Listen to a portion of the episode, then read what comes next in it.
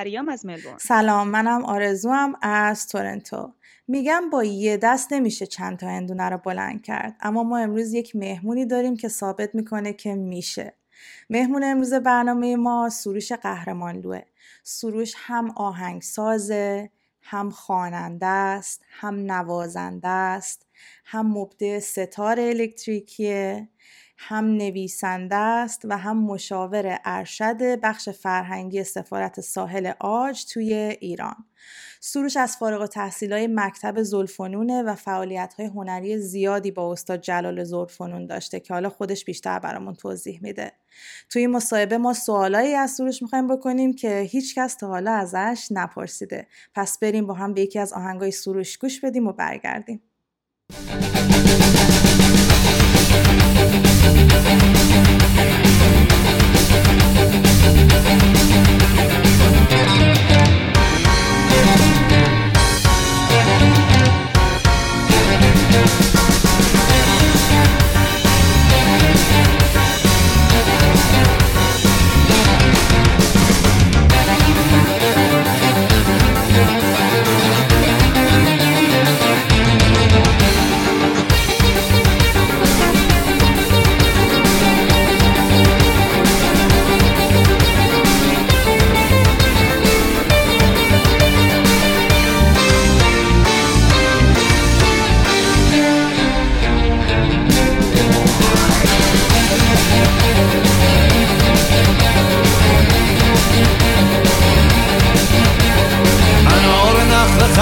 شکوفه کن به لب بده. لب مرا به هوریان بالد حلب بده.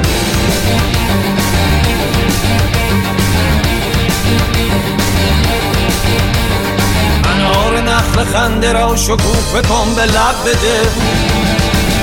لب مرا به هوریان بالد حلب بده.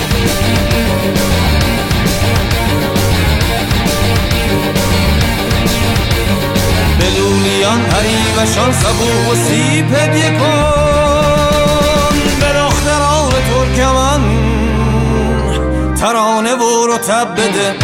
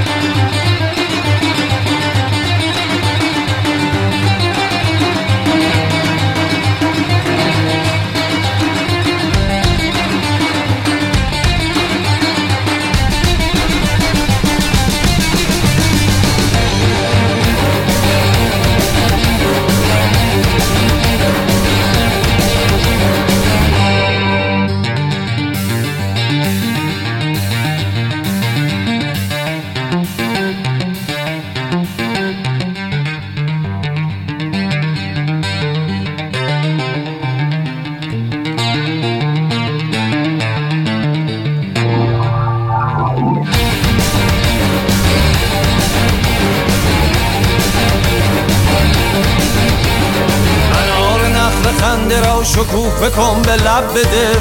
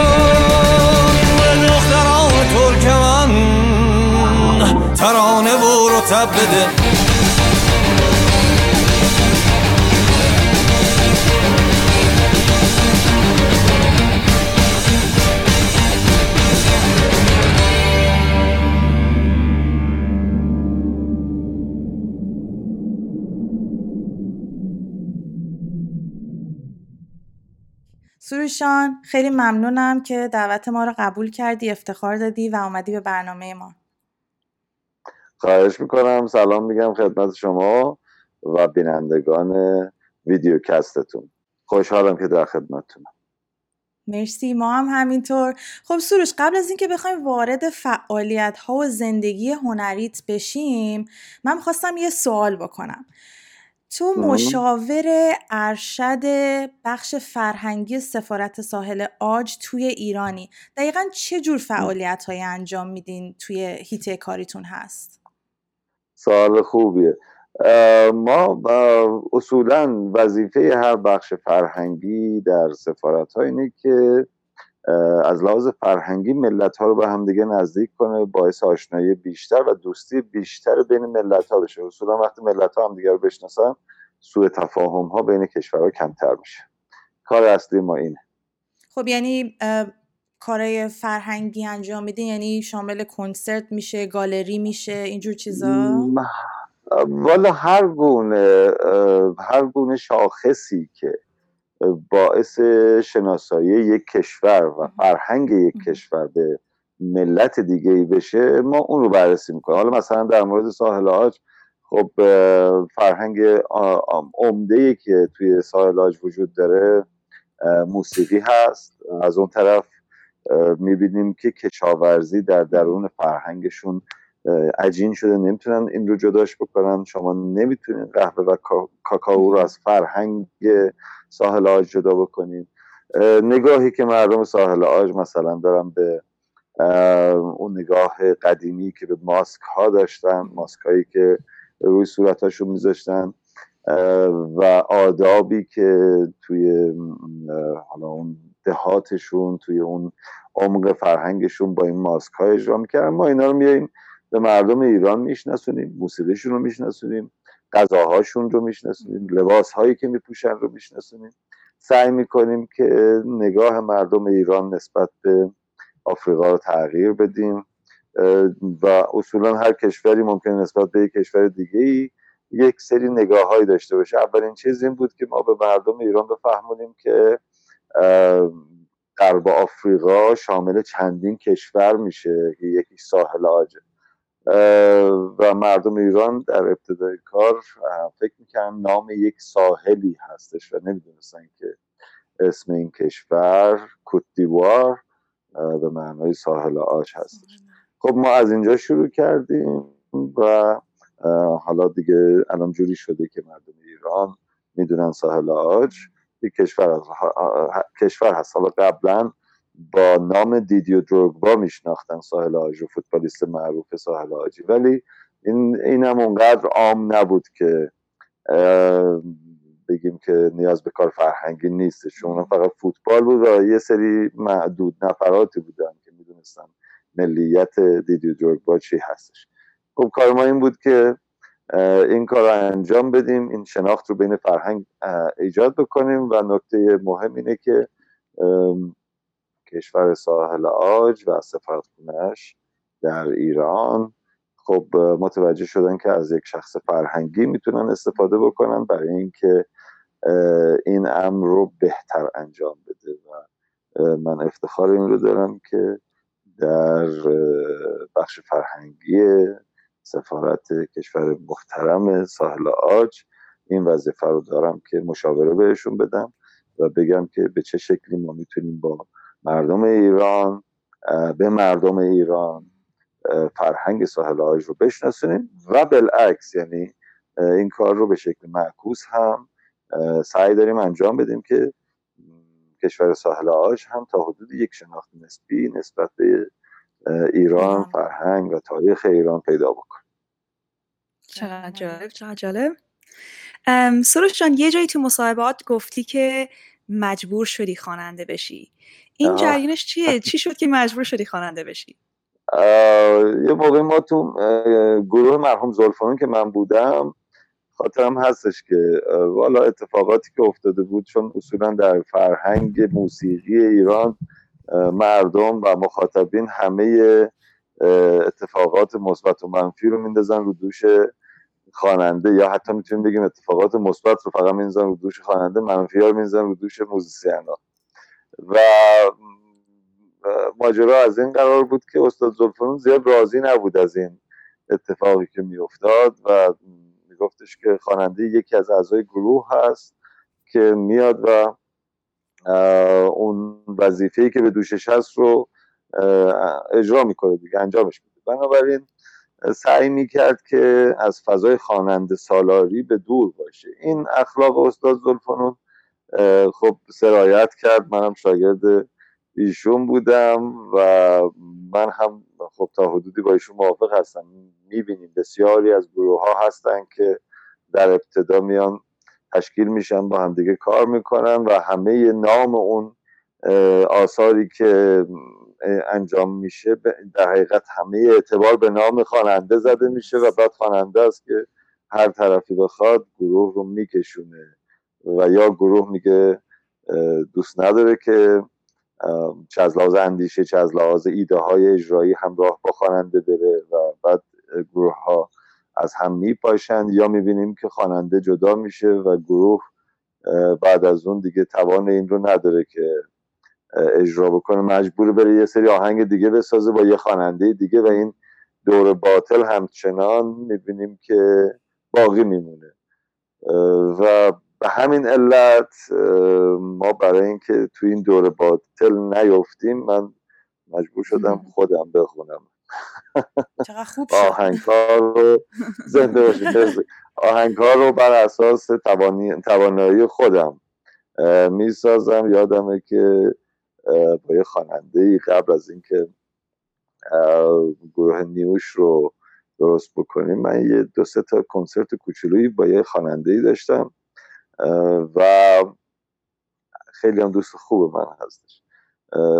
و بعد از اون که ما جدا شدیم و اینا خبر این که آهنگ رو دارم خودم می‌خونم به گوشش رسید اون خانومش گفتش که بله دیدیم که شما داری آوازم می‌خونی یعنی انگار مثلا من نباید آوازم بخونم. مثلا انگار جای اونو تنگ کرده بودم گفتم خب من آهنگامو خودم ساختم آهنگ شما رو که نخوندم بال خودم به خودم خوندمش دیگه. چون ناراحت میشی؟ یه همچین ماجراهایی هم داشتم دیگه. برنامه های واقعا. بعد سوش من یادم یه جایی شنیده بودم که بچه که بودی به سازه الکتریکی علاقه داشتی مثل مثل گیتار الکتریکی و می‌رفتی پشت پنجره اونا رو تماشا می‌کردی. چی شد؟ سر از سازهای اصیل ایرانی مثل تار و سه‌تار بردی. والا به علاقه بیشتر من البته در ابتدا به سینتیسایزر بود و اونم ناشی از دیدن کلیپ هایی بودش که تو حدود سالهای 1983 فکر می‌کنم دیدم از گروه دپچ مود و چند تا گروه دیگه که خب خیلی هم بهشون علاقه داشتم و دارم هنوز. خب تاثیر دیدن اون ویدیوها بودش که باعث شد من اینقدر علاقه داشته باشم به موسیقی حالا الکترونیک و بعد موسیقی راک یا برعکس اول موسیقی راک بعد موسیقی الکترونیک. بعد توی مشهد من می‌رفتم یه جایی بود ما بهش می‌گفتیم فلکه سراب. اونجا الان که دیگه چیز شده بازسازی شده و اینا اصلا همه اون ماجرا جاش تغییر کرده. ولی اونجا فروشگاه هایی بود. من می‌رفتم پشت ویترین و اونا می‌دیدم که سینتیسایزر مثلا مارک کاسیو رو آورده بودن اینا. خیلی دوست داشتم اونا رو چیز بکنم تهیه بکنم و اجراش بکنم با اون ساز بزنم. منتها حتی اگر میخریدم فرقی نمی‌کرد چون کلاسی توی مشهد نبودش که. من بتونم برم اون کلاس ها رو برم. منم خیلی کوچیک بودم. شاید بعد با پدرم هم که صحبت می‌کردیم پدرم چند, سالت بود؟ سروش جان اونجاش قطع شدی؟ گفتی چند سالت بود؟ هفت هشت سالم بود. هشت نه سالم. نه هفت هشت سال نه هشت نه سالم بود. بذار به دقیق تر بگم کلاس پنجم دبستان بودم. آره این بهتر شد. و خلاصه با پدرم به توافق نرسیدیم. اون خیلی علاقه داشتش که من سنتور بزنم. به حال به توافق نرسیدیم. و به نتیجه نرسیدیم تا اینکه یه روزی دیدیم بابا اومد خونه و یه دونه دوتار آورد. دوتار ساز کرمانچ های خراسان هست. موسیقی مقامی خراسانی رو معمولا با دوتار می‌زنن. کمانچه و ساز دیگه هم هست سرنا هم هست. ولی خب شهرتش به نام دوتار خورده. هیچی گفتش که این سازت همجوری هم گفت. گفت این سازته بگی فردا هم میریم سر کلاس. اصلا دیگه بپرس دوست داری دوست نداری انتخابی نداشتی. نه. بعد هیچی رفتیم و به زور ساز رو من دادن ولی دیگه نتونستن ازم بگیرنش. یادمه که می‌رفتم تو تخت خواب موقع خوابیدن همجور دراز کشیده بودم دوتا رو می‌زدم و خوابم ببره. و خب از اینجا بودش که دیگه گرفتار موسیقی ایرانی هم شدم. البته گرفتار که میگم به معنای مثبت. گرفتار خوب. سروش چیزی که برای من خیلی جالب بود یه جا گفته بودی که خب همه می‌دونیم شاگرد استاد زلفنون بودی و فارغ و تحصیل مکتب زلفنون هستی. به مدت 15 سال هر هفته سوار اتوبوس می‌شدی 14 ساعت از مشهد می‌رفتی کرج نیم ساعت با استاد زلفنون درس می‌گرفتی دوباره سوار می‌شدی 14 ساعت برمیگشتی. آره چی آره. باعث شد 15 سال؟ دیوانگی بود. مجنون 15 سال البته نبودش. من حدود ده سال این کار رو انجام دادم و هر هفته هم نبود. یا دو هفته یک بار بود یا ماهی یک بار. ولی خب دیگه بعد تابستونم میومدم تهران خونه خالم. اون دیگه هر هفته بود ولی از تهران می‌رفتم کرج. منتها به هر حال همون مقدارش هم چیز کمی نبودش. یادمه که می‌رفتم از مشهد رسیدم کلاس استاد زلفنون رو نشسته بودم. دو تا خانم هم اونجا نشسته بودن. هم که من رسیدم یه آقایی هم کلاسش تموم شد رفت. بعد اینا شروع کردن پشت سر این آقای که پسر جوان همسر سال خود منم بود صحبت کردن که بله استاد آدم قبطه می‌خوره به حال این ها وقتی می‌بینه اینا. چیز کردن از این مسیرهای دور میان و اینا. و بعد وسط حرفا فهمیدم که ایشون از شهر ری داشت می‌رفت کلاس استاد. نزدیک بوده نسبتا. آره بعد من چیز رو نگاه کردم گفتم خانم کجای کاری؟ اینا این بلیت من من از مشهد تازه رسیدم دیشب تو راه بودم. بلیت من باز چیزه ساعت چهار بعد از هم باید برم سوارشم اینی که گفتم من دو سال بود که تا اون موقع تا اون لحظه من دو سال بود می‌رفتم کلاس استاد زلفنون و نمی‌دونستم که استاد اصلا نمی‌دونه من کجا میام. استاد تازه اون لحظه فهمید که تو از مشهد داری میای این همه مدت؟ گفتم آره بابا. هیچی. اینه که گفتیم دیگه ماجرا تغییر کرد و کلاس من از اون اتاق عمومی در اومد. منو می‌برد تو مهمون خونه از اون به بعد. یکی از ستارهای خودش هم می‌داد دستم که تمرین کنم باهاش. منم هیچ وقت جرأت نمی‌کردم دست به ساز هاشمی استاد زلفرون بزنم. و هیچی میذاش ما اونجا بشینیم تمرین رو بکنیم. می‌رفت تو اتاق به بقیه درس می‌داد و منم تو مهمون خونه حالشو می‌کردم دیگه. هی میمد یه سری من می‌زد و یه درسی می‌داد دوباره می‌رفت. ولی چیز شد دیگه. کلا ماجرا از این نقطه به بعد عوض شد. ساز هاشمی یعنی چی سرشان؟ مرحوم هاشمی یکی از بزرگترین و بهترین سازندگان ستار ایران بود که تعداد سازهایی هم که ازشون باقی مونده خیلی کمه. اونایی هم که تازه یعنی خود ایشون اصولا 60 تا ساز بیشتر نساخته همین حدود است. از این 60 تا ساز هم حدودا مثلا 20 تا سازش سالم باقی مونده. بقیه تعمیری هم. آره. خب پس پس خیلی گرونن. یا نیستن یا اگه باشن خیلی گرونن. بله بله. قیمت که نداره همه چی توافقیه دیگه. آره. میفهم کنم چقدر فروخته شده یکیش؟ نه نمی‌دونم اصلا. فقط یادمه که اون سالها یادمه که قیمتی که بود باش می‌شد ماشین خرید. دیگه احتمالا تو هر مثل نقاشی دیگه مثلا تو حراجی ها می‌ذارن هر کسی بیشتر مناقصه است دیگه هر کسی بیشتر پول بده. دقیقا آره. آره. خب بعد یه باز دوباره یه جایی شنیدم سروش که حالا می‌دونم چند سال با استاد زلفانون فعالیت می‌کردی ولی یه جایی گفتی که فعالیت هات از یه جایی با استاد قطع شد و یه سری هاشیایی پیرامون این قضیه بود اگه معذوریتی برای گفتنش نداری می‌تونی به اون بگی که علت قطع شدن فعالیتت با استاد چی بوده؟ والا علت هاشیه هایی بود که درست شده بود. حالا من با خود مرحوم زلفون هیچ مشکلی نداشتم. یه مقداری شاید رضایت خانوادهشون سلب شده بود و اونم زیاد تقصیر من نبودش. من می‌دیدم که مثلا روزنامه ها اگر متنی رو می نوشتن مطلبی رو می نوشتن اون نظر لطفشون بود. به من توجه بیشتری می‌کردن. و خب اونا به حال گروه زلفنون بود و دوست داشتن که در کنار نام زلفنون نام جلال زلفنون توجه خبرنگارها به پسرشون که ایشون هم استاد توانمندی هستن توجهشون به ایشون باشه تا به من. ولی خب حالا از بد روزگار یا از خوب روزگار خبرنگارها رو من مانور بیشتری می‌دادن و حتی مردم هم نمی‌دونم چون پسر استاد زلفنون کمتر ایران بودش و بیشتر امریکا بود کم می اومد توی کنسرت ها کم حضور داشت. مردم بعضی اوقات فکر می‌کردن که رابطه من و استاد زلفنون رو خیلی بیشتر از شاگردی و استادی می‌دیدن. رو همین حساب توجه مردم هم بیشتر نسبت به من بیشتر بودش. خب این زیاد شاید خوشایند نبودش. رو همین حساب حاشیه هایی درست شد و در نتیجه من ترجیح دادم که یعنی رفتم از خود استاد زلفون کسب اجازه کردم. که خب با این شرایط دیگه خود ایشون هم البته همین حرفا رو می‌زدن.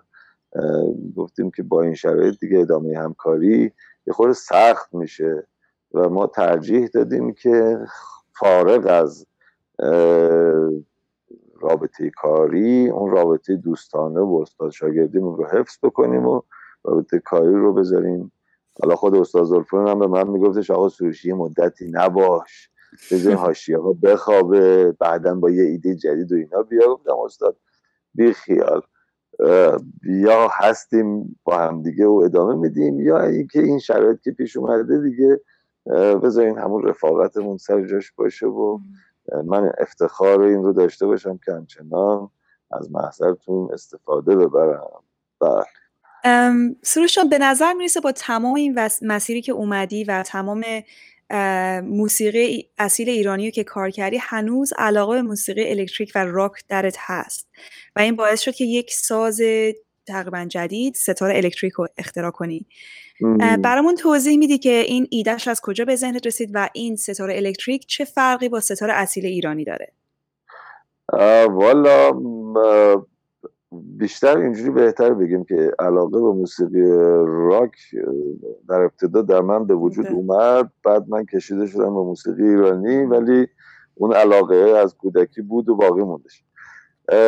من وقتی که وارد فضای موسیقی ایرانی شدم یه اتفاقی که افتاد این بودش که من یه سری ایده ها یه سری ملودی های تو ذهنم شکل می‌گرفت. که سازی برای نمایشش نداشتم. برای اجراش سازی نداشتم و اون اصفات رو میشنیدم ولی سازی برای اجراش نداشتم. من دوست داشتم که پرده های موسیقی ایرانی رو به پرده های موسیقی ایرانی رو بتونم با صدای چیزی شبیه به گیتار الکتریک اجراش بکنم. اما سازی نبود برای اجراش که هم ویژگی های ستار رو داشته باشه و هم ویژگی های صوتی گیتار الکتریک. بعضی ممکنه بهم بگن که گیتار فرتلس هست. آره هست ولی ویژگی های قطر, قطر دسته ساز که خب باریکتر هست و حرکت دست روی دسته ساز به شکل طولی حرکت می‌کنه ملودی سازی رو اون بهتر هست تا روی گیتار و از اون طرف گیتار ذهن رو با کوک خودش مشغول می‌کنه و با شش تا سیمش مشغول می‌کنه در حالی که بیس موسیقی ایرانی اصولا رو سه تا سیم میچرخه. حتی کمانچه های قدیم ما هم سه سیمه بودن. و کلا حرکت روی این سه تا سیم با ذهن نوازنده ایرانی راحت تر. بنابراین من دنبال یک همچون چیزی بودم. در حقیقت ستاری که ویژگی های صوتی گیتار الکتریک رو داشته باشه.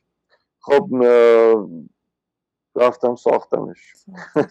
با هم چه جالب. و اگه اشتباه نکنم اولین بار این ساز رو توی آهنگی از آلبوم نیوش به نام خاطرم در آتش است استفاده کرده بودی. درست گفتم آه.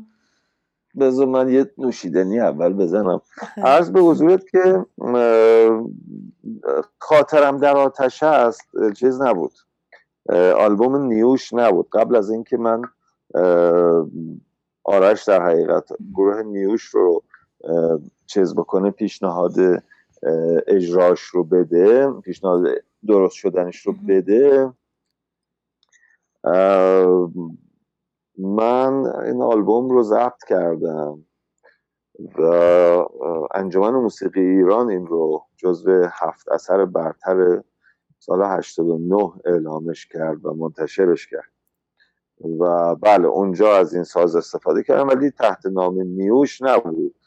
خودم آهنگسازیش رو کردم دوست عزیزم محمد مهدی قوام هم تنظیمش کرد. حالا بله. چرا اون آهنگ و فکر می‌کنی انتخاب شدنش به عنوان هفت اثر برتر موسیقی ایران توی سال 89 تاثیر داشت استفاده از این سازی که خود در واقع حالا بعید می‌دونم که به خاطر این به خاطر حضور این ساز این جزو هفت اثر برتر ایران شد در اون تاریخ. به ساز مربوط نمی‌شد. چون به نظر من سازم مثل خواننده وسیله هستش برای اینکه این ترکی که ساختی به بهترین شکل نمایش پیدا بکنه. حالا چه با برمیگرده به ذهنیت در حقیقت دیگه. حالا خواننده هم بخشی از ذهنیت آهنگسازه. و فکر می‌کنم که اون ایده که پشت اون اثر بود باعث شد که جزو هفت اثر پذیرفته بشه. متوجه شد خب این مدرن کردن این ساز سنتی یا اصیل ایرانی هیچ واکنش هایی و از طرف جامعه موسیقی ایران برات آورد که شاید مخالفت کرده باشن؟ بسیار زیاد بسیار زیاد. خیلی به حرفای زیادی شنیدم. به حال همین الانش هم هست. و چیز جالبی که هستش اینه که یه زبان مسئله هست میگن که شاه میبخش شاه میبخشه شاه غلام نمیبخشه یعنی یه سری از دوستان که هنوز سن و سالشون به حد در حقیقت خودشون هنوز هنرجوی موسیقی هستن دارن گیر میدن. و خب خوب اونم جوونم به حال بایستی. الان یه جوری نشون بدن که حضور دارن آره همه متعصب ترن فکر کنم. آره خب تعصب ناشی از چیز دیگه ناشی از کمبود دانشه. خب اونا هم هنوز در ابتدای راه هستن.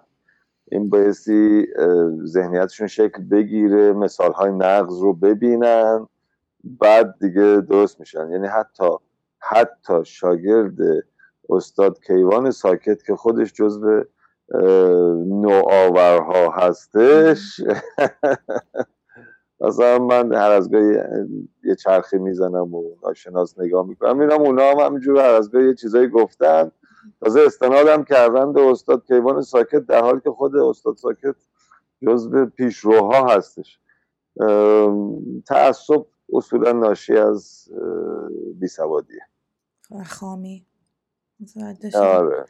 چون حتی اینجوری بهتون بگم که خود استاد زلفان این ساز رو دید ایشون به زعم ایشون این ساز ساز هم نواز خوبی هست. حالا من البته نظرم مخالف ایشونه و به نظرم ساز تک نواز خوبی هم هست. خب فرصت این که استاد زلفرون با این ساز زیاد به نوازه نبود. حدود یه یه روبی بودش که باش نواخت. و اونجا خاطره ای رو هم گفت برام که براتون میگم.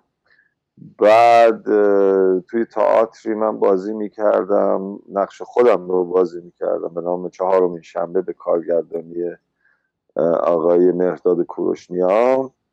یادمه که اونجا یکی از مخاطبینمون استاد حسین علیزاده بود. من اونجا ستار الکتریک می‌زدم. ایشون خیلی به من ابراز لطف کرد. افتخار می‌کنم. توی مهمونی بودیم با مرحوم لطفی که بزرگان زیادی تو مهمونی بودن از جمله خانم گلاب آدینه که خانم گلاب آدینه از من پرسید که حالا اسم این ساز چیه؟ مرحوم لطفی من دیگه به تته افتاده بودم جلو مرحوم لطفی بود. سازم هم زده بودم. بعد بر همین سوال ایجاد شد. بعد مرحوم لطفی با اون لحن خودش گفت این ستاره قرن 21 که خب بعدش با هم دیگه نشستیم حرفی هم زدیم و ایشون هم خیلی به من لطف داشتن. و جوری صحبت کرد که دیدم کاملا ذهن ایشون مشغول این ساز بوده. یعنی می‌دونست من چیکار کرد خودم رو تا مدت ها مبده این ساز می‌دونستم. ولی بعد از اینکه برای مرحوم زلفنون من این رو اجرا کردم استاد گفتش در سال 56 یه شخص فرانسوی که شاگرد استاد زلفنون بوده در مرکز حفظ و اشاعه پیکاپ رو از فرانسه آورده بوده و روی این ساز میده کارگاه براش درست می‌کنن نصبش می‌کنن البته دست به ساختار ساز نمی‌بره. و گویا این تجربه در اون سال بوده. و بعد هم من یادم اومد که استاد راحتی که سازنده ساز بود ایشون هم این تجربه رو داشتن. منتها من اومدم ساختار ساز رو از لحاظ قطر دسته ساز اندازه های ساز رو کلا و همینطور اینکه وزن ساز رو چه ما توی بدنه ساز به یه تعادلی برسونیم و اینا. روی این نشستم دقیق کار کردم با دوستان سازنده زیادی بودن که اولین کسی که من طرح رو دادم به ایشون ایده رو دادم طرح رو دادم به ایشون استاد نازمی بود. الان هم که آقای شعبانی هستش که من واقعا از صنعت آقای شعبانی به شدت رضایت دارم. خیلی بهتر از دوستان پیشین این ساز رو ساخته. ولی کلیت ماجرا این که این ساز به این شکل کار من هست. ولی این ایده در حقیقت در سال 56 انجام شده. هر کس دیگه هم دیگه مبدع ساز هستش. خب باید با عرض شرمندگی بگم یکی قبلا این کار سال 56 کرده بوده. حالا اتفاق بعدی که این وسط میفته اینه که ممکنه مثلا یه شخصی که همینطور هم شده دیگه. خیلی کسای دیگه ای که اومدن این ساز رو درست کردن از جمله همون آقای فرانسوی.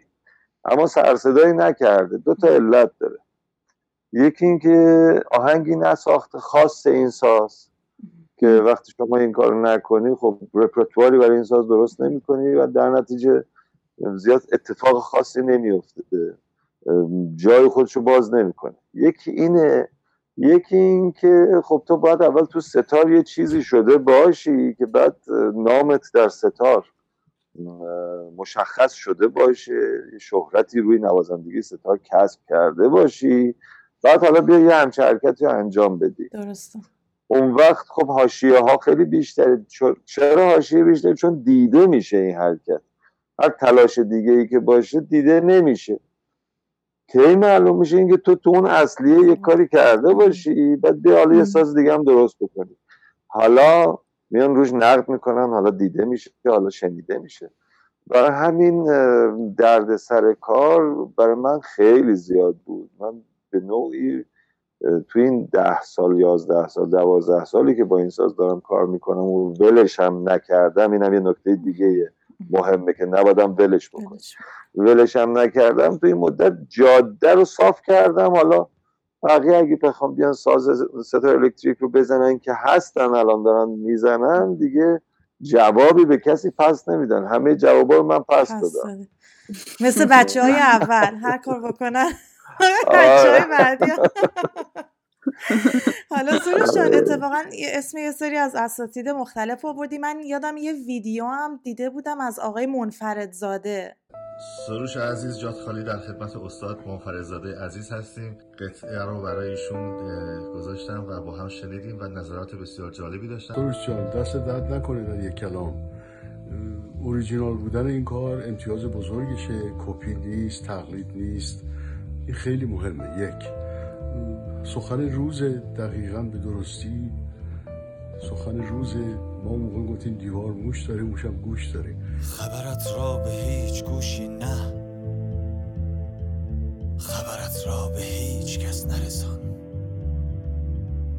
در خودت بی صدا سکوت کن و نامه ای بسته شو نرس. معلمانی چون شما جامعه را آگاه کنند.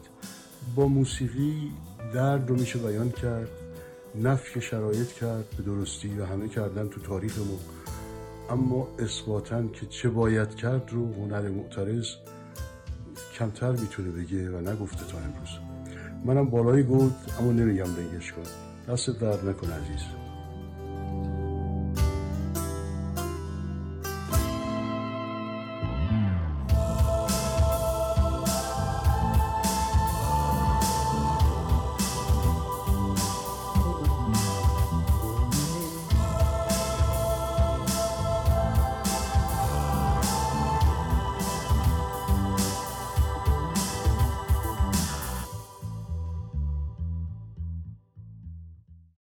عادت داشتم همیشه مواجه بشم با اساتید موسیقی اصیل. این که یکی از موزیسین های بزرگ تاریخ موسیقی راک ما و پاپ بیاد و برای من پیام تصویری بده اصلا دیگه چیز شده نمی‌دونی چه حالی داشتم وقتی اون تصویر رو دیدم و اینکه ایشون داره نظر میده در مورد یکی از آهنگ هایی که ما ساختیم. نه تنها این نظر خیلی دلگرممون کرد اما حتی اگر ایشون آهنگ ما رو نفی هم می‌کرد باز هم برای من ارزش خیلی زیادی داشت که پیام رو ولی خب مهمترین حرفی که خیلی حالم و جا آورد این بود که به ما گفتش ما موسیقیمون اورجینال هست و نمونهش پیش از این نبوده. حرف شخصی خودمون رو می‌زنیم کپی نکردیم. این خیلی برای من ارزشمند بود و ممنون که یادآوری کرد حالا جالب اینجاست که تو این آهنگ همین آهنگ خبر ما یه گریزی هم می‌زنیم به یکی از آهنگ های خود جناب منفرد زاده انقدر اسمشون توی موسیقی راک بوده که من واژه استاد رو نمی‌تونم به کار ببرم براشون ولی واقعا خب استاد هستن. می‌دونین که این واژه به شکل خیلی عجیبی توی زبان فارسی انگار فقط گذاشته شده برای موسیقی سنتی. آره. بله آقای اسفندیار منفردزاده من یه اشاره توی این آهنگ اشاره کردم به آهنگ اونی که می‌گفت با صدای بی صدا یه مرد بود یه مرد فرهاد بود دیگه درست. آره فرهاد خونده بود و آهنگساز آقای منفرد زاده بزرگ بودن و شاعر هم که دیگه شهیار غنبری که خیلی به اشتباه میگن شهریار غنبری نه شهیار غنبری شهیار. منم نمی‌دونستم. شهیار غنبری شهیار غنبری جالب مرسی. بله بله. مرسی که گفتیم بعد زنده باد.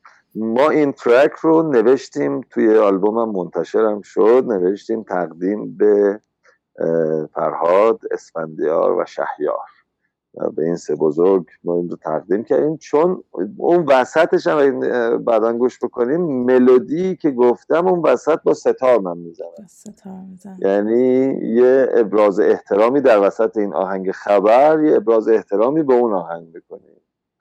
و اینو که تقدیمش کرده بودیم به دستشون رسیده بود و ایشون هم خیلی ما رو شرمند خودشون کردن چقدر داستانش جالب بود.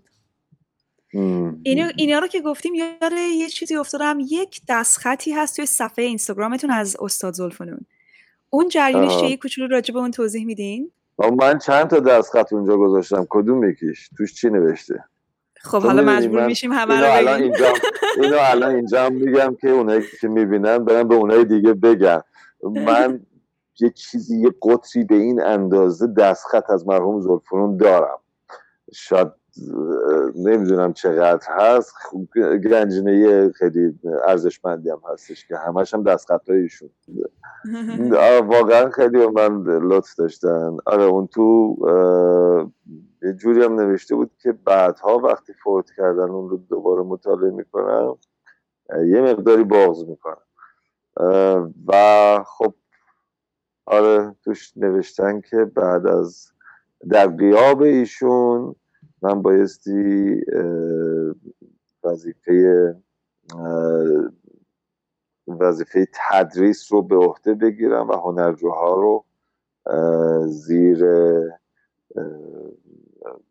چجوری باید بگم زیر سایه آموزش خودم قرار بدم. در حقیقت خب این وظیفه رو الان دارم انجام میدم. تدریس کار سختیه. اگه به من بود این کار رو خیلی با خصاصت انجام می‌دادم. ولی خب به خاطر این دستخطی که استاد زلفون گذاشته من وظیفه دارم که کسانی که علاقه من به ستار هستن رو آموزش بدم. حالا البته اینو میگم ولی اونا هم نبایستی. دیگه هر تنبلی بیاد بگه منم می‌خوام یاد بگیرم اونم باید همون اندازه کار بکنن بعد حالا سروش فعالیتات به همین جا بسنده نشد. یه گروهی اگه اشتباه نکنم با برادرت راه انداختی به نام گروه نیوش و گروه که یه گروه راک ایرانی هستش. اگه یه ذره راجع به اون برامون توضیح بدی از آلبوماتون که چند تان چی هستن؟ آره ما من و آرش و کیکاووس مختاری ما ستا با همدیگه گروه نیوش رو راه انداختیم. سال 88 اولین اجراهای گروه نیوش در متروی تهران بود. و ما توی هشت ایستگاه مترو شروع کردیم به در هشت شب با مجوز و با صدا برداری درست حسابی موزیکمون رو اجرا کردیم و چیزی حدود پنج هزار نفر رو نگه داشتیم. فضای مترو فضای بسیار پرعجله ایه دیدم ویدیوشو نگه داشتن مردم تو این فضای پرعجله بسیار سخته. روی زمینش سخته چه برسه به زیر زمین. و اونجا یادمه که یه مصاحبه هم که شد گفتم ما زیرزمینی ترین گروه تاریخ ایران هستیم چون بیش از سی چل متر زیر زمین هستیم. آره. اون ساز زدنتون توی مترو در واقع یه جور کنسرت خیابانی می‌دونین؟ کنسرت خیابونی؟ آره میدونمش. آره کنسرت خیابونی هست. ببین یه نکته که الان در ایران داره اتفاق میفته به عنوان کنسرت خیابانی پیش از کرونا البته این بود که کنسرت در خیابان بود یا اجرای موسیقی در خیابان بود. اجرای موسیقی خیابانی نبود. درست. چون خب خیابون و فضای باز اینکه توی مکانی هستی که عمومی هست و شما حاشیه متن نیستی اجرای همچین برنامه هنری بایستی ویژگی هایی داشته باشه متناسب با اون فضای شهری که مردم دخیل میشن در بعضی موارد در اثر ارائه شده. برحال اون علمان های شهری درش وجود داره.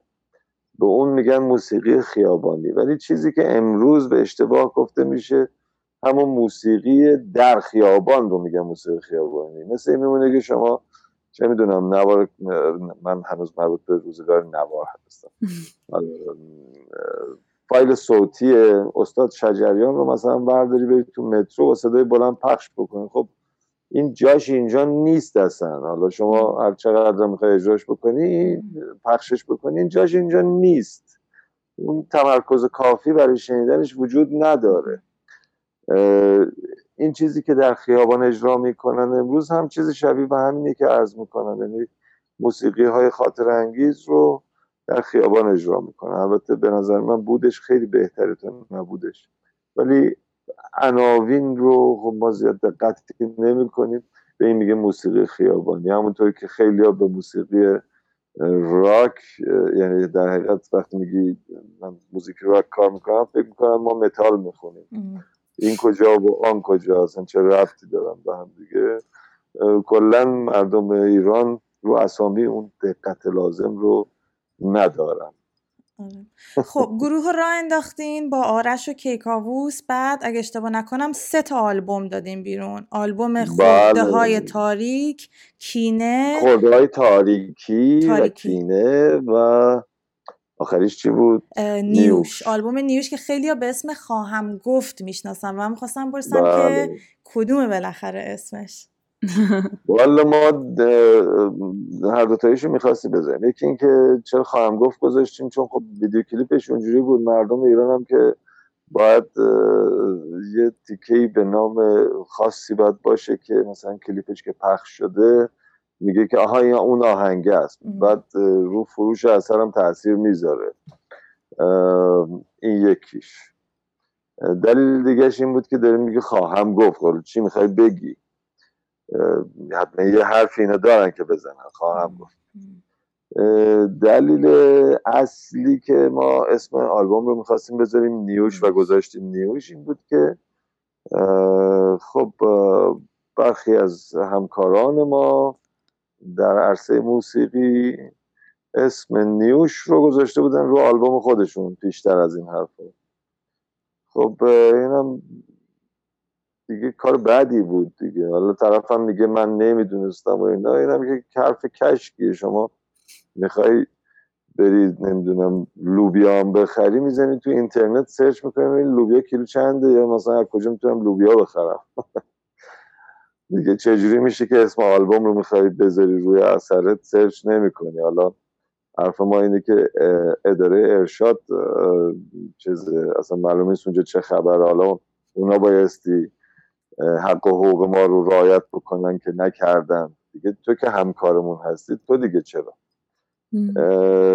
دیگه این بی اخلاقی ها هست و برها خواستیم اونا اون اسم اسمتون رو پس پس بگیریم. بگیریم که پس هم گرفتیم آره. آره. OK. حرف حرف از آلبوماتون شد. من یادم افتاد که توی یه آلبومتون آلبوم کینه یه مهم. آهنگی دارین به اسم هم مستم هم قلاش. هم یه د- مستیم و هم قلاش. آها درست شد. این یه داستان خیلی جالبی پشت این هست که خیلی. دلم می‌خواد از زبون خودتون بشنویم. OK. اولندش که واژه قلاش یعنی چی؟ وقتی این تغییر شکل پیدا بکنه ممکنه دوستان بگن کلاش. مثل واژه زرنگ هست که قدیما کسی که خیلی درس میخونده می‌گفتن زرنگ. بعد از یه مدتی یه سری کلاهبردار پیدا شدن و اه، کلاهبرداری کردن و پولی به جیب زدن. بعدا واژه زرنگ تبدیل شد به کلاهبردار یعنی هر کی کلاهبردار بود می‌گفتن زرنگ. یا مثلا این اتفاق تو زبان فارسی زیاد میفته یا مثلا واژه مزخرف در معنا یعنی آراسته ولی الان تبدیل شده به یه دشنام. آره.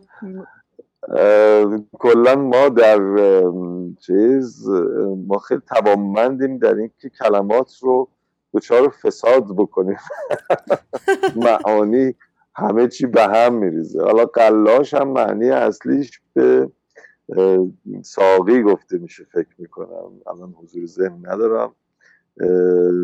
و میگه هم مستیم و هم قلاش. اصولا کسی که ساقی هست و کارش پخش کردن می هست. حالا می به معنای عرفانیش. خودش قاعدتا نباید مست باشه. برای اینکه نمی‌تونه اندازه رو دستش نیست که درست این می رو پخش بکنه. برای همین اصولا ساقی نباید خودش مست باشه. ولی این داره میگه هم مستیم و هم قلاش. حالا ماجراش چی بود؟ من یه سوال این وسط از شما دوتا بپرسم. اه، توی videocast تون میشه سیگار کشید یا نه؟ یوتیوب ایر- مشکلی نمی- ن- نداره پریا داره با نه سیگار نه سیگار سیگار مشکلی نداره نه آزاد OK شما من با یوتیوب کاری ندارم شما دوتا نه ما ما نه از این نظر که بکنین از این نظر که ویدیو توی یوتیوب آپلود میشه یوتیوب یه چیزایی رو گیر میده ما این پادکست هایی که. می‌بینیم خودمون نه اوکی آره. دستمون میاد چی رو یوتیوب میده ولی اوکیه. آخه الان حرف از این آهنگه شد. این آهنگه هم خب چیز بود. خیلی آدم هیجان زده می‌کنه نمیشه سیگار میترسم آقا سیگار می‌کشین بعد نتونین درست برامون تعریف کنی. نه الان اتفاقا بهتر تعریف می‌کنم. ساقی هم همینو میگه. به حضورتون ارز کنم که من یه سری از دوستانم در مشهد دچار اعتیاد بودن. پیشتر از اینکه باشون آشنا بشم اینا معتاد شده بودن به مواد مخدر. بعد با یه روشی یه جمعی اینا یه جمعی رو تشکیل داده بودن و با یک روشی تونسته بودن ترک بکنن. یادم رفته اصطلاحا بهش میگن ای فکر می‌کنم. فراموش کردم. بعد من هر وقت که می‌رفتم مشهد یکی از این دوستانی که داخل این جمع بود از رفیقای خیلی خوبم شده بودش. و هنوزم با هم دیگه رفیقای خیلی خوبی هست من هر وقت می‌رفتم مشهد اینا به بهانه موسیقی و اون حال خوشی که اون موقع جریان پیدا می‌کرد جمع می‌شدن دور هم دیگه. من برای اینو ساز می‌زدم و با هم دیگه آواز میخوندیم و این اتفاقات میافتاد. این جمع جمع عجیب غریبی هم بود. یکی مثلا چیز بود بنا بود یکی دکتر بود یکی بنگاه چیز داشت معاملات املاک داشت. اون یکی دیگه نمی‌دونم شیشه گر بود. اون یکی دیگه همه جور آدم بودشون تو معلم ادبیات بود یکی. از هر قشری بالای شهر و پایین شهر اون تو بودش. خیلی باحال بود اینجا. و تمام علت رفاقتشون هم اعتیاد و ترک اعتیاد بودش. یه چی من جمع می‌شدیم ما با هم دیگه جمع می‌شدیم خونهشون رو. حالا یه بار خونه این یکی بود یه بار خونه اون یکی بود. یه, جور یه بار اینجا زمین میشستیم آبگوشت میخوردیم یه بار اون میشستیم. نمی‌دونم خورش قرم سبزی میخوردیم و سازمون هم می‌زدیم. خونه یکی از همین رفقا همون رفیق عزیزی که الان میگم خیلی باش جور بودم و هستم. جمع شده بودیم اینم خیلی خودشم شاعرم هست. کتاب رو گذاشته بود کنار دست من. من این دستم رو انداختم لای این کتاب دیوان شاه نعمت الله ولی و این کشیدم بالا و این شعر خودش رو نشون داد. اگر میلی به ما داری بیا و همدم ما باش. ز جام جان می بستان روان جان بر سر ما پاش ز سرمستان بزم ما طریق عاقلی کم جو ز ما مستی و رندی جو که هم مستیم و هم قلاش. و شروع کردم به اینو همجوری دکلمه هم کردش و منم داشتم ستارم رو می‌زدم و این ریتمه خودشون نشون داد و من شروع کردم به خوندن این شعر. و رسیدم به این که هم مستیم و هم قلاش هم مست اینو که شروع کردم به خوندن اینا هم که مگه ول می‌کردن. همشون اهل حال هیچی دم گرفتن و چشم کردیم آهنگه ساخته شد. و بعدش هم رفتم این کارو ضبطش کردم. آره. چه جالب. اتفاقا دقت کردم آهنگاتون خیلی متفاوته. آهنگای علکی نیست. همه معناش قشنگه. کمتر این روزا دیده میشه. زنده باد. خب کمتر هم این روزا شنیده میشه. دردسر ما هم همینه. اگه منم می‌رفتم می‌گفتم عزیزم دوستت دارم چرا قهر کردی؟ پاشو بیا و اینا. بعضمون این نبود. موقع یه آهنگی میشنوم. مثلا یه چیزی میگه خواننده. بعد میگم چی؟ چی گفتی؟ اصلا چه ربطی داشت؟ مثلا میگه اگه منو دوست داری مثلا بیا و برو. یا مثلا یه چیزی آره آره چی شد؟ الان می‌زنم حرف می‌زنم قیمه رو با ماسته چرا قاطی می‌کنی؟ آره. ببینین داستانی که گفتین راجع به این مهمونی راجع به این دوره همی که بودین و این اتفاقایی که افتاد آدم دلش می‌خواست اونجا باشه. خیلی خوبه. نه شرطش دو تا شرط داشت برای اینکه اونجا باشین یکی اعتیاد دو ترک اعتیاد. آره. شما واجد شرایط نبودین آره. سوش اولین دیویدی کنسرت رو تو ایران هم شما دادین بیرون درسته؟ ما که نبودیم گروه زلفنون بود بله منم بله. بخشی از گروه زلفنون بودم آره. و ایده این کار رو هم خودم یعنی لفظش رو من اومدم و اون دوستانی که توی کهریزک بودنم خیلی سریع و هوشمندانه این رو اجرایش کردن آره می‌خواستم بگم اسمش بود در این خانه بگردیم درسته؟ بله بله. این برگرفته از شعر استاد هوشنگ ابتهاج هست که میگه بگردید بگردید در این خانه بگردید. در این خانه غریبید غریبانه بگردید. حالا شعرش البته غزلش طولانیه ولی به این شکل شروع می‌شد. و حالا اون کرده در این خانه بگردیم اسمش رو گذاشته در این خانه بگردیم که خب اشاره هستش به مرکز خیریه کهریزک که ما اونجا رفتیم کنسرت اجرا کردیم. بعد با گروه زلفنون برای مددجوهای کهریزک رفتیم اجرا کردیم. و به حضورتون ارز بکنم که چیز بودش آها کارگردانم آقای ابراهیم فروزش بود که از بزرگان مستندساز ایران هستش. که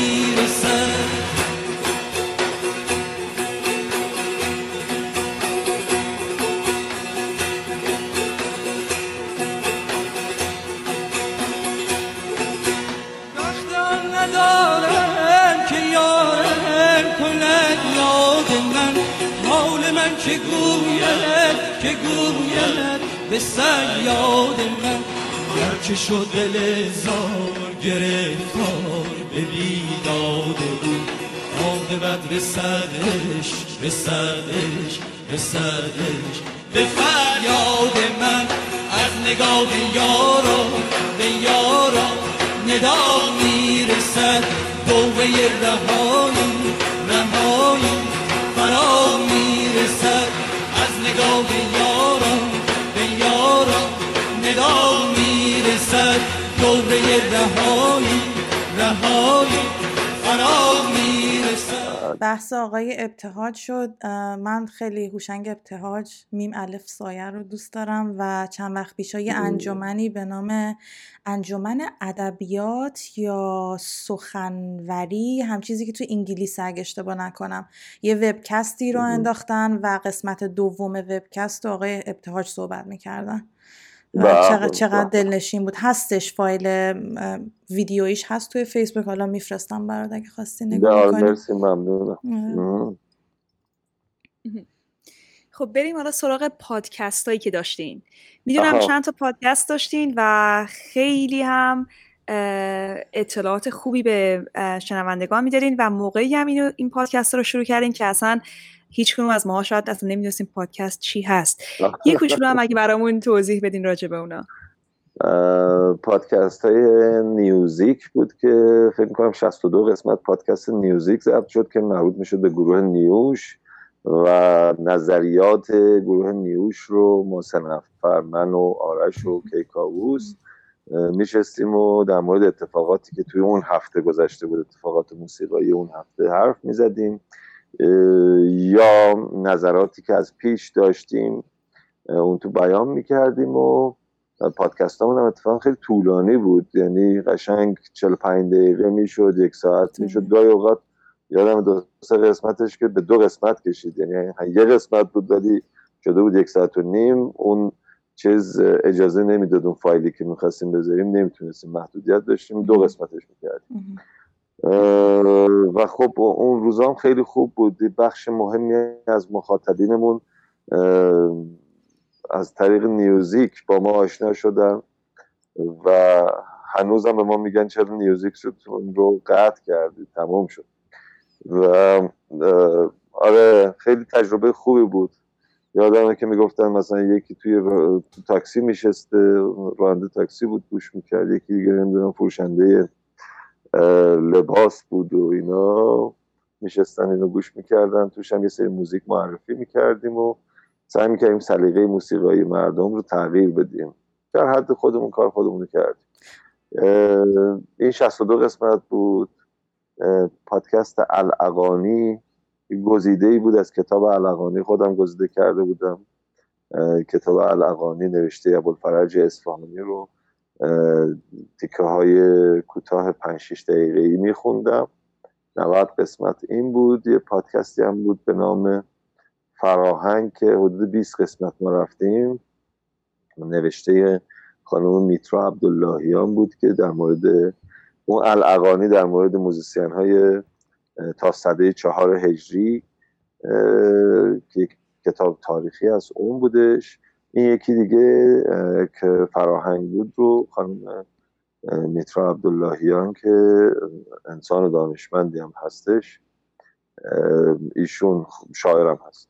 در مورد شعرا و موزیسین های ایرانی از پیش از اسلام تا پس از اسلام تحقیق کرده بود و نوشته بودش. من رو میخوندم. من همینجا می‌خوام مثل برخی از اون شنونده هاتون مراتب اعتراض خودم رو بیان کنم که چرا این پادکست رو قطع کردین. من چندین تاشو گوش دادم خیلی باحال بود. یکیش که خیلی دوست داشتم راجع به تجربه کنسرتتون توی تالار وحدت بود. می‌خوای از اون چیزی بگی؟ سروش. یا درد تازه میشه. آره درد اون تازه میشه واقعا. آره. اون جالب بود. اون جالب بود یه جا دیگه هم یادمه که حرف می‌زدین از اینکه ایرانی ها من, من اینو اینجا هم تجربه کردم فقط مال ایران نیست. ما همیشه کارمون رو می‌ذاریم دقیقه 90 یعنی اگه بلیت کنسرتی هم می‌خوایم بخریم انقدر می‌ذاریم دقیقه 90 که اون برنامه گذار ندونه که آقا مثلا این کنسرت برای 50 نفر قراره باشه برای 500 نفر آره. قراره باشه. می‌ذاریم دقیقه 90 میریم دم در یادم از این قضیه هم خیلی شاکی بودین. آره دیگه. خب وقتی شما یه گروه مستقلی باشید که تهیه کننده ندارید و خودتون تهیه کننده کار هستین بر حال این چیز رو لازم دارین. اطلاعات رو لازم داریم که بدونیم ما تا کجا می‌تونیم فعالیت بکنیم. حالا ما خود این مستقل بودن از خیلی از جهات خودش درد سرساز هست دیگه. پوز بالاغوز نشه دیگه. مگه مخاطب این گروه هستیم؟ خب چرا چیز بکنیم؟ بزنیم لحظه آخر. مثلا می‌خوایم ما رو سورپرایز بکنیم بگیم واو خدا رو شکر اومدن. دیدیم مثلا این گاه بریم مهمونی. آره. بعد یه هویی میگه ما اومدیم. الان مهمونی هم یکی می‌خواد بره باید از قبل زنگ بزنه بگه من دارم میام. آره. چیزه آره دیگه این اخلاق رو داریم. یا بعضیاشون مثلا می‌گفتن بلیت مهمون داری بهمون بدی.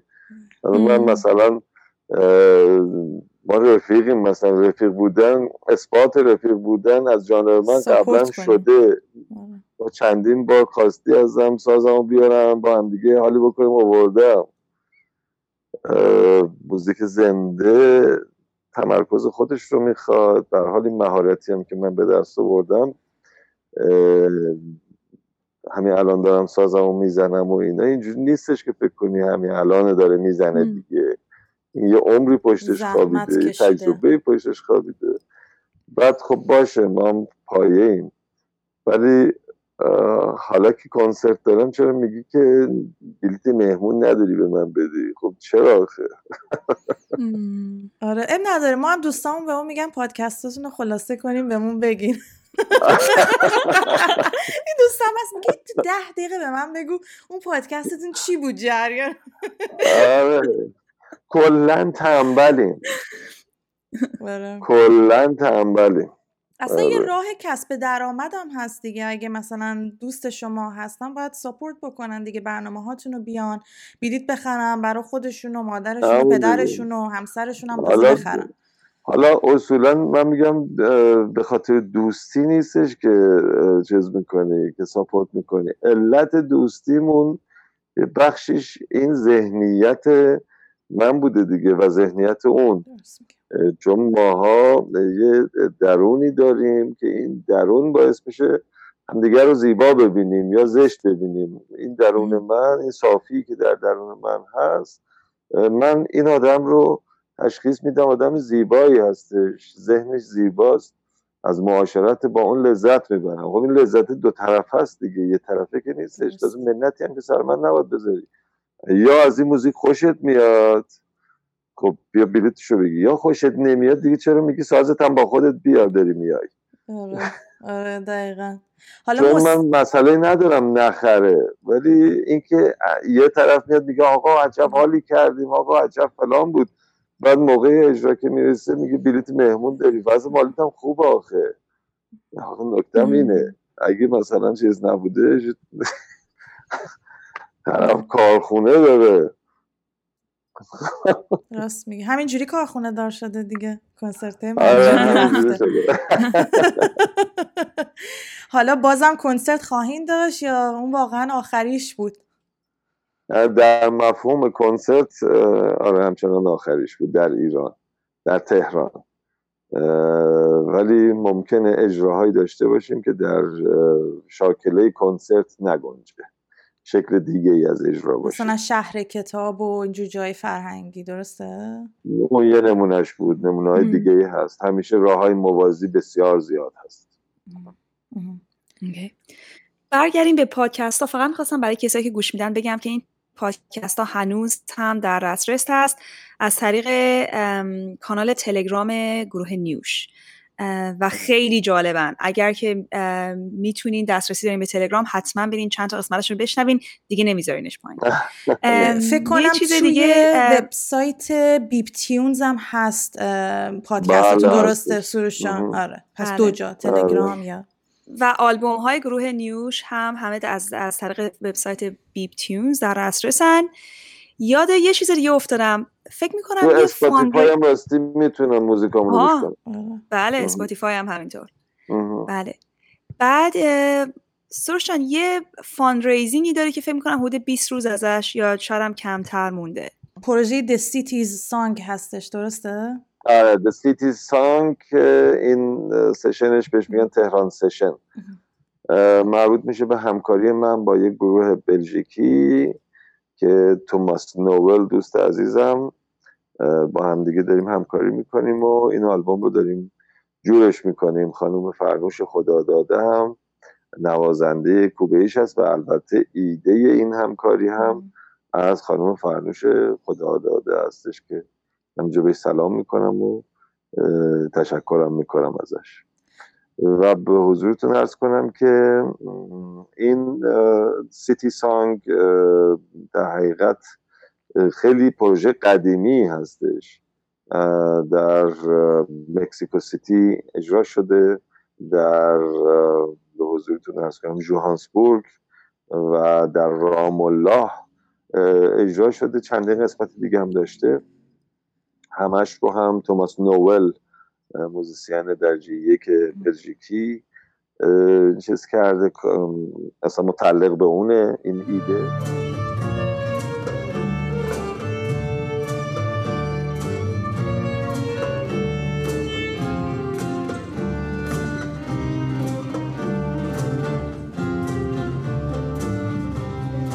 20 years we will not have the world. I hope that we will grow into uh, some kind of have some kind of our uh, independence in a way or not. You know, we don't want to throw anybody in the sea. You know, we don't want to attack anybody. We just want to to live in peace. We want. و خب حالا رسیده به تهران و ما داریم همکاری میکنیم با هم دیگه اما اتفاقی که در اروپا اخیرا افتاده و در تمام دنیا راه افتاده این موضوع راستگرایی افراطی هستش. حالا احزاب راستگرا هم در اروپا خب به حال قدرت گرفتن و یه سری از بودجه هایی که معمولا شهرداری ها و دولت ها برای ماجراهایی از این دست که در حقیقت گفتگوهای فرهنگی بودش بین کشورهای مختلف. قبلا بودجه داده می‌شد الان دیگه این بودجه داده نمیشه. و ما این کراد فاندینگ رو راه انداختیم که حداقلش کسانی که دیدگاه راستگرایی ندارن و به خصوص ایرانی هایی که خودشون در همین کشورها مهاجر هستن. خب به حال خودشون دارن مستقیم دست پنجه نرم می‌کنن با این نگاه راستگرایی. برای خودشون هم مزر هست این نگاه. ما انتظار داشتیم که ایرانیانی که خارج از ایران هستن یه نگاه حمایتی از این کراود فاندینگی که به همین علت رو انداختیم داشته باشه. خدا رو شکر فعلا نصفش تأمین شده. ولی اون نصف دیگهش تأمین نشده. و اگر اون نصف دیگهش تأمین نشه کل مبلغی که تأمین شده تا الان میپره. و هرچند که نمی‌دونم ولی حتما راهش رو پیدا می‌کنم که از مسیر دیگری کار خودم را بنزم چون من هیچ وقت نمیشتونم سر جام. حتما کارم انجام میدم. ولی فعلا به زبون خوش دارم میگم. نه کار خوبی می‌کنی و فکر کنم اینجوری بود سروش حالا تصحیح کن منو اگه اشتباه می‌کنم ولی چند تا پکیج مختلف بود و شما هر کدوم رو انتخاب می‌کردی که کمک مالی بکنی یه چیزی دریافت می‌کردی در ازاش. بله کمک مالی در کار نیستش در حقیقت پیش خریده یعنی من اصلا خودم با کمک که اصلا مسئله دارم نمی‌خوام هیچ وقت شامل کمک کمک بشم. زیر بار منت کسی باشی. نه نمیرم. ولی این ماجرا ماجرای چیز پیش خرید آلبوم هست و پیش خرید بلیت کنسرت. حالا هر کدوم که انجام بشه در تاریخ مشخصش به تولید می‌رسه و ما تعهداتمون رو انجام ما لینکشو حالا هم زیر پادکستمون تو یوتیوب هم تو پیجمون می‌ذاریم. ایشالله که هرچی زودتر مبلغی که می‌خواین جور بشه. ایشالله ایشالله خب سروشان یه سال دیگه. شما بله. میگن که می‌دونم خودت یکی از تاکات می‌گفتی که میگن چند تا هندونه رو با یه دست نمیشه برداشت ولی شما مثال بارز آدمی هستی که چند تا هندونه رو با یه دست برداشتی نویسنده هم هستی یه کتابی توی سال 1385 اگه اشتباه نکنم به نام گل صدبرگ که مجموعی بود. 84 بود 85 منتشر شد. که مجموعی بود از خاطرات و نظرهای استاد زلفنون و توش هم راجع به ساختارشناسی موسیقی ایرانی صحبت کردی. و این کتاب هم تحت نظر اگه اشتباه نکنم استاد زلفنون بود و هم تحت نظر یک استاد ریاضی به نام دکتر سالم کار اگه درست بخونم. علی رضا سارم کار بله. من گفتم استاد ریاضی. آره استاد ریاضی آره. آره دکترای ریاضی دارنشون به حضور درس کنم که در مورد هندونه ها اگه بخوام بگم اینه که اون بله میشه چند تا هندونه رو با دست بلند کرد. اون تا بستگی به اندازه دست شما هم داره. درسته. باید, درا... باید دراز دست باشید و مثل اردشیر دراز دست بگم که آره این کتاب رو خاطرات استاد زلفنون بود و نظریات ایشون این کتاب رو در کنار ایشون نوشتم و همکاری به این شکل هم داشتیم با هم دیگه. اون ماجرای ساختارشناسی موسیقی اون رو من در دانشگاه ریاضی که خودم اونجا تحصیل می‌کردم این ایده به دستم به نظرم مثل من خیلی اینجوری بگم درس خون نبودم. حالا پاس می‌کردم ولی درس خون نبودم دکتر سالم کار که خیلی به من لطف داشت و البته خیلی استاد درجه یک و سختگیری هم بودش. ایشون برای اینکه ما رو سر به راه بکنه و می‌دونست من کارم موزیک هم کارم موزیک هست و من گفت بیا یه پروژه بردار برای اتمام تحصیلات چون باید پروژه ارائه می‌دادیم گفتش که بیا چیز کن یه چیزی بردار که به موزیک مربوط بشه مربوط بشه دیگه. بیا سر به راه شو.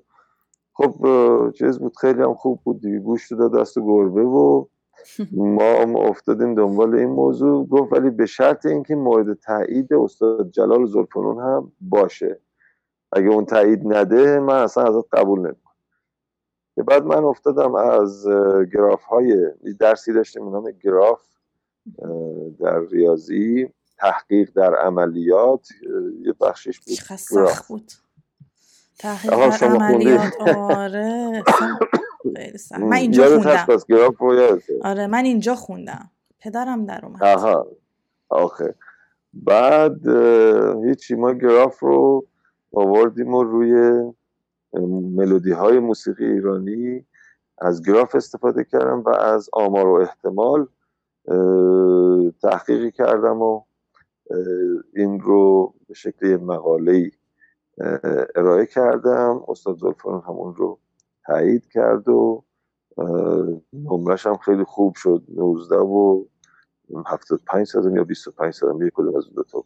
و بعدش که این از دانشگاه اومدیم بیرون اینا اینو بردم و استاد زلفان گفتش که اینا هم داخل کتاب بذارش. و اینجوری شد. الان هم یه سری من ویدیو دارم توی اینستاگرام منتشر می‌کنم به نام کلید کردن به ردیف. همش مربوط به همون موضوع میشه. در انتها خود اون تئوری چون این تئوری پیشنهادی من برای موسیقی ایرانی هست از طریق ریاضی من به این تئوری رسیدم. که بعد در انتهای این ویدیوها این تئوری رو بیان می‌کنم. نکته ای که در موسیقی ایرانی تا به امروز وجود داشته اینه که به نظر من با توجه به ذهنیت ریاضی که من دارم اینی که آنچه که تا به امروز به عنوان تئوری ارائه شده بیشتر تعریف نه تئوری. و تئوری های ارائه شده باعث نشده که موسیقی ساخته بشه. یعنی ما musician های خیلی خوبمون تئوریسین های خیلی بدی بودن و شاید برعکس یعنی تئوریسین هامون چندان musician های آنچنانی نبودن. این در حالی که در غرب این اتفاق نیفتاد.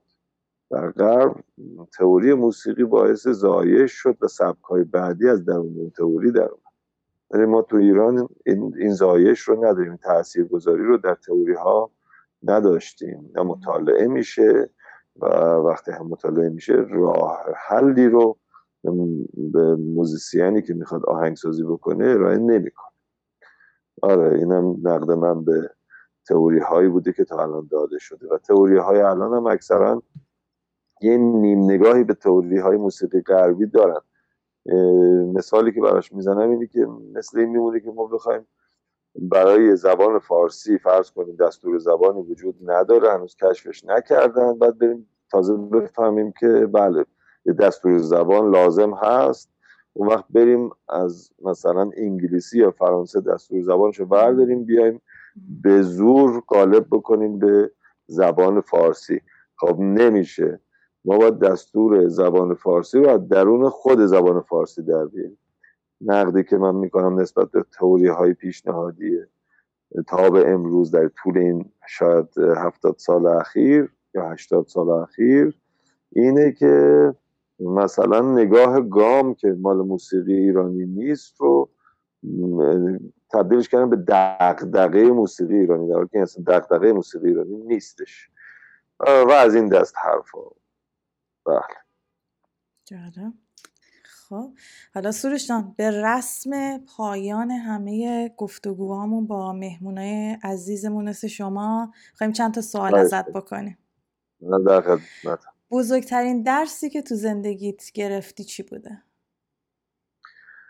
اینی که کار خودتو بکن. یه مثالی می‌زنیم. میگیم خشتک خودتو به چسب. کار بقیه کاری نداشته باش زندگی خودت بکن. فوکوس بکن رو کار خودت. جواب خوبی بود. یکی دیگه. اگر می‌تونستی 20 سال یا 25 سال برگردی به عقب کاری بود که یه جور دیگه انجام می‌دادی؟ آره قطعا. همه کارهایی که تا به امروز انجام دادم و الان در سن چهل و سه سالگی تو این نقطه رسیدم کاری رو که می‌خواستم در اون موقع انجام بدم احتمالا در 23 سالگی به این نقطه می‌رسیدم. بابا سخت می‌گیری سوشا دوازده سالگی داشتی زحمت میکشیدی 15 سال می‌رفتی می نه نه نه. اون, اون سوال قبلی که گفتی خب اون نتیجه یه سری تجربیاتی هستش که به شکل محیطی به دست اومد دیگه. من باید فکوس می‌کردم رو کار خودم. و اگه این اتفاق میافتاد و من با تمرکز کافی زندگی می‌کردم به نظر من زندگی کردن یه کاره و بایستی با تمرکز زندگی بکنی. من اون تمرکز رو اگر زودتر به دست می آوردم خب الان این حرف رو نمی زدم حالا اگه یه چیز رو می‌تونستی تو دنیا عوض کنی اون چی می بود؟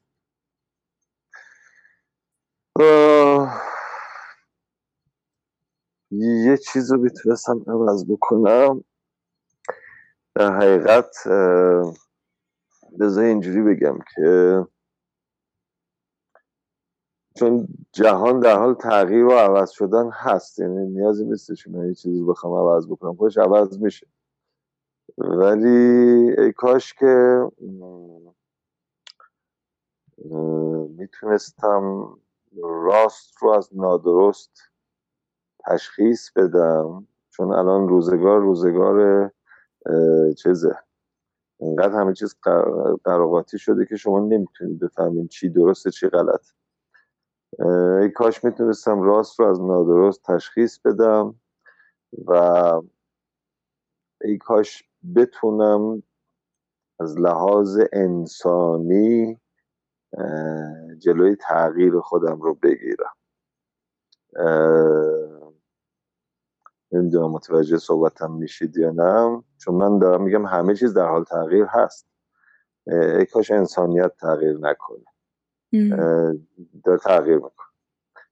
یادمه که یه یک دوستان پدرم سر بابام کلا گذاشت یعنی بابام بهش پولی و قرض داد و پول زیادی هم اینم بالا کشید و رفت.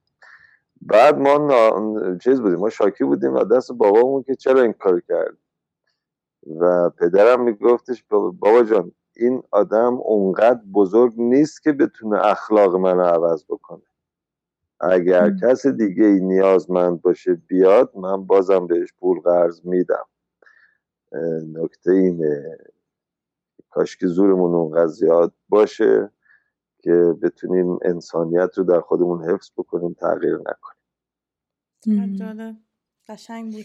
خب اینم از آخر سوالای ما سروش جان. خیلی واقعا من که لذت بردم از صحبت باهات. ممنونم که باز اومدی پادکست ما. محیط صمیمانه ای هست و کیف دارم می‌کنم. مرسی صمیمیت از خودته و من که خیلی لذت بردم. و من دیگه صحبتی ندارم.